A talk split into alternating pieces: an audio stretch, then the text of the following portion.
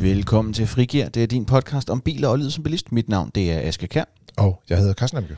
Og i dag der er det sidst på ugen. Det er torsdag, så vi skal tale om, om livet som bilist, hvorimod vi taler om, om biler, sådan konkret om, øh, om mandagen.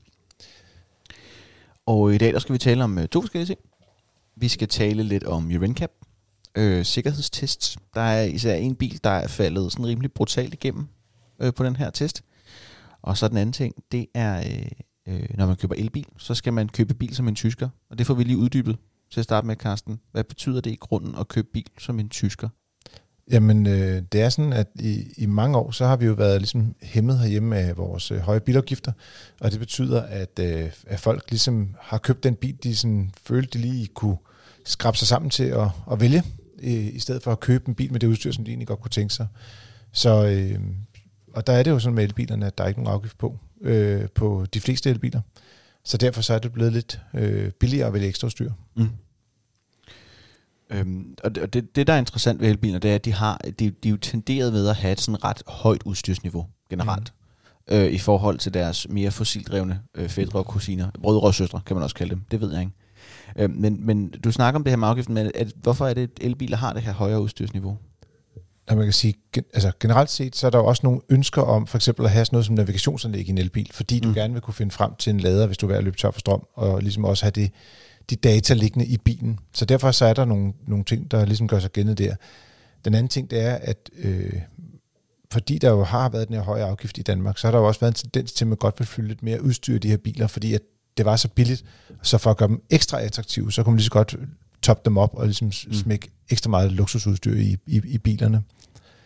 Men øh, jeg synes også, det, jeg ved, det, det, er nok, det er nok primært der, den ligger. Det er nok mest der, det, også for at folk ligesom skal få noget, altså den der fornemmelse af, ikke bare få noget ny teknologi, for det er jo ret vildt at køre elektrisk frem mm. for at køre øh, med benzin- og dieselmotor, men, men så får du også det hele den der anden pakke med. Det kan man se på mange Tesla'er for eksempel, de er jo øh, helt op at køre over det udstyr, de får med i deres biler, øh, og, og nu prøver kører vi jo mange forskellige biler, der må man sige, at der er jo også andre biler, der har det samme udstyr, og nogle gange fungerer det faktisk bedre, men fordi de kommer måske fra en 10-15 år gammel bil, eller øh, og en gammel teknologi, og, og skifter over til elektrisk, og samtidig bliver opgraderet med, med det her skal man sige, luksusudstyr, mm. så føler de, det, at det er en helt anden verden, de kommer ind i. Og det er det jo langt den vejen også jo. Ja. Øhm, og det, når, vi, når vi taler om prisen på biler generelt, altså vi taler selvfølgelig altid om prisen på grisen, sådan helt lavpraktisk mm. i forhold til, hvor mange, hvor mange penge du skal smide på bordet. Men, men vi taler jo også tit om den her driftsøkonomi, øh, eller total cost of ownership, eller det her forkert bare mange navn. Øhm, og der kigger vi jo ikke så meget på, hvad bilen koster. Vi kigger på, hvor meget den taber i værdi. Er det i virkeligheden ikke måske mere interessant at kigge på det, end hvor, meget, hvor mange penge man skal lægge på bordet? 100 procent. Øh, og man kan jo sige, faktisk netop på, på elbilen, der har vi jo også talt om tidligere her i podcasten, øh, så, så har den en lidt anden form for biløkonomi. Det er jo selvfølgelig de samme mm. ting, men altså, ja, du skal købe strøm i stedet for benzin eller diesel. Det er jo klart en, en anderledes ting, men det er jo stadig en energikilde, kan man sige. Ja. Men, men den måde, som hele, øh, skal man sige, øh, at udgifterne er skruet sammen på, og hvad der er, at udgør den største andel, mm. det varierer en lille bit smule øh, i, for elbilerne. Øh, fordi at de er ret billige i service, og de er mm. meget billige i øh, skal man sige, i strøm, altså øh, energikilden. Mm. Værditabet er typisk lidt højere, end det er på en, en benzin- eller dieselbil.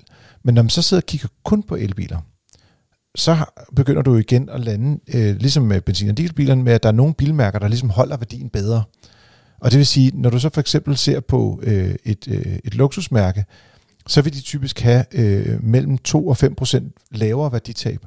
Mm. Og dermed så kommer der også et rum, øh, hvor det er, at altså især de her biler, mange elbiler koster jo om, altså over 300.000 kroner, og, og nogle af dem, øh, kommer vi til at tale om nogle her, der, der koster over 400.000 kroner. Mm. Og hvis du begynder at tale om, at du får 5% lavere værditab, eller 2% lavere værditab på 400.000 kroner, så udgør det faktisk en del af den, skal man sige, det er faktisk ret mange penge, mm. øh, altså du, du kan spare, alene ved at vælge et mærke, som der ligesom holder værdien bedre. Ja, øh, hvis du kigger ned i episodebeskrivelsen lige nu, så ligger der et link til fdm.dk, hvor vi har samlet, for vi har samlet nogle priser på ni forskellige elbiler, for ligesom at sammenligne i forhold til, jamen, mm. hvordan er det med udstyr, hvordan er det priserne og sådan noget. Og en af dem, det er øh, Audi Q4 e-tron, som er en øh, elbil fra Audi. Sjovt nok i, i Q-serien, det vil sige, at jeg antager, det er sådan en SUV i en mellemstørrelse. Øh, en, jeg vil næsten sige stor og mellemstørrelse. Ikke? Det, den, det er søstermodellen til den, der hedder Folkevogn ID4. Det er ret heldigt, at de mm. begge to hedder 4, så kan man trods alt lægge dem sammen. Og også øh, den øh, model, der hedder Skoda Enyaq, øh, ja. hvor der, der har vi også lagt prisen ind. Der er kommet en ny en Sportline-udgave mm. der er, af, af den øh, bil. Så rent matematisk kunne jeg jo forestille mig, at den var cirka halvt så stor som en Q8, men jeg tror måske ikke helt, det er sådan, det fungerer. Øh, i, matematisk nok, men jeg ved ikke, hvordan man deler Q i to, men øh, det, det er der nogen, der finder ud af. så, men, men, øh, og, ja. det er jo, og det, er jo, det er jo priser, der er hot off the presses. De kom jo her for ikke så lang tid siden. Ja, vi har samlet op. Det, det er jo lidt sådan, der... Øh, det er jo altid sådan, når der kommer nogle lidt større lanceringer, den her Q4 kan vi også se på den øh, skal man sige, trafik, der både har været på sociale medier og bare på hjemmesiden generelt. Mm. Øh, den har været øh, ret, øh, ret stor. Øh, ikke helt sådan Tesla-hype, men lidt derhen af. Og det betyder så også, at alle konkurrenterne prøver ligesom at lægge op og sige, jamen vi har også noget, der er godt. Så der har været mange af, af konkurrenterne, der ligesom har sluppet en lunds, blandt andet også øh, Polestar 2, øh, hvor vi også har fået nogle nye priser på, på deres basismodel og sådan noget. Så, mm. så det er ret interessant, vil jeg sige. Men hvorfor, hvorfor er det, at Q4 e-tron skaber al den her hype og er så interessant? Hvad er det, den, hvad er det der gør den sådan? Jeg tror, der er mange, der har gået og ventet på den der elbil, hvor det er, at de har en rækkevidde, som er lang nok. Altså, øh, og, mm. og det, det er jo så omkring 500 km på den her model, eller lige over sådan med blandet kørsel, om sommeren vil jeg mærke. øh, og så, øh, så kan den også trække noget, altså lidt afhængig af, hvad for en variant man vælger, så er det sådan mellem 1000 og, og, og 1400 kilo, som jeg lige husker det. Og, hvad det, og der er også, det er, fordi de har nogle andre, øh, det er lidt kompliceret det her med trækvægte, fordi i, i Folkevognkoncernen, der kører de med nogle vægte, som gælder for to forskellige stigninger, så nogle gælder til 8% stigning, og nogle gælder til 12% stigning. Så man kan ligesom få vejet bilen op eller ned, til, skulle til at sige, mm. i forhold til, hvor, hvor stejle bakke man må køre op af. Og jo mindre stejle det er, jo mere må de trække. Så, så jeg vil sige, men det, det vil kunne trække i hvert fald en hævetræler. Øh, ja. måske ikke en campingvogn. Så det, og det gør dem bare relevante for, for, for flere bilkøbere. Det er, øh, det er, det, og det vil så sige 8-12% stigninger, det er jo ret stejle. Det er øh, det eneste sted, jeg kan komme på, hvor det kunne sådan for alvor være relevant, det er, hvis vi har nogle aarhusianske lyttere, så Randersvej op ad der. Det er sådan det eneste, jeg kan komme på. Og så er der også nogle, øh, nogle bakker nede omkring øh, Vejle også, øh, hvor der også er ret stejlt ved jer. Øh, der er nogle cykelløb, der bliver kørt dernede af samme årsag. Så. Det er den jyske hede, der på mange måder er, er, er, det er relevant for. Det Randers, Randersvej cyklede jeg op af, da jeg gik på Journalisthøjskolen. Det var rigtig nederen, og jeg kan ikke anbefale for nogen. Men det er ikke sikkert, at den var 8% over hele øh, strækningen. Jo. Så, øh, men men det, jeg vil sige, som udgangspunkt er de her biler super interessante, øh, også fordi, at elbiler er jo lidt dyre generelt set. Altså, mm. nu siger jeg lidt dyre. Øh, der er jo kommet øh, en Dacia øh, med et lille batteri og kort rækkevidde til 130.000 kroner. Øh, det er sådan en det sted billig bil. Øh, men, men derudover, så, så er priserne jo ret høje, hvis du skal gå ud og vælge en elbil i indkøb. De er så billige nogle andre steder, som gør, at den samlede biløkonomi bliver mm. Fornuftig at se på. Men det er jo sådan, at når du skal bygge de her batterier, så selvom priserne er faldet markant over de seneste år, det kan vi jo se altså på, altså på priserne på, på strøm, skal man sige, store mm. batteripakker, øh, så er det stadig en stor andel af det at bygge bilen. Og hele den her teknologipakke, du skal have omkring det, er ret dyr. Og den te- teknologipakke, du finder i en Audi øh, Q4 e-tron, er den samme teknologipakke, du finder i Volkswagen ID4, som øh, mm. var den næstmest solgte her i første kvartal i år øh, i Danmark, og, øh, og også den her Skoda Enyaq, som jo først er kommet på markedet her øh, om lidt. Så det gør jo, at når du har sådan noget teknologi, som er det samme på alle sammen, så bliver prisforskellen også lidt mindre faktisk, fordi så er det jo kun sådan noget som, hvordan de laver interiøret, eller bukker karosseriet. Øh, og du kan sige, Q4 blev faktisk bygget på præcis samme øh, bilfabrik som, øh, som ID4 fra Folkevogn.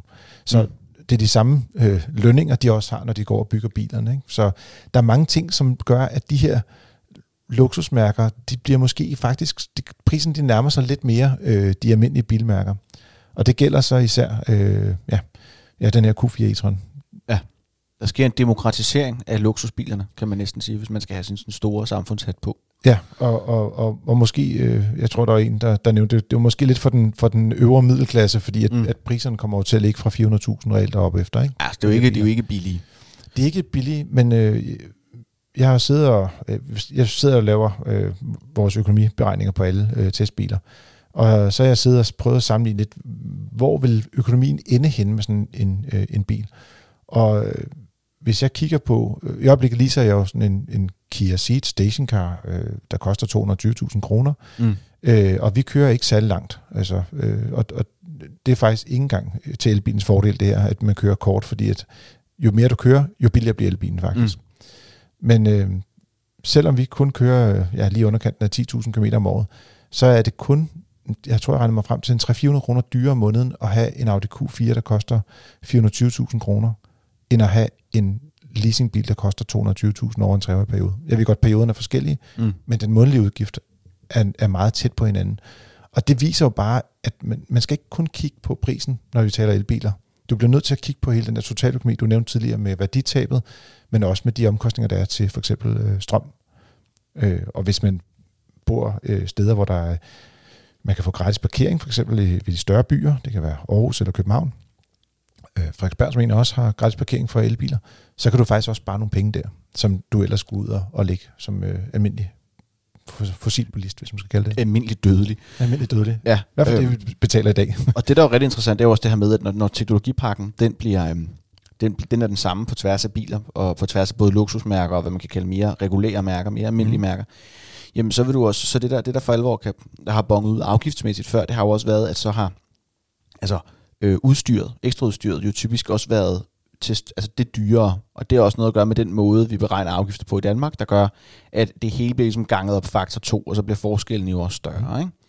Øh, så det, der er ret interessant, det er jo nok måske virkeligheden, at hvis man kigger på udstyrstrinene, så er pris, hvordan er prisintervallerne der?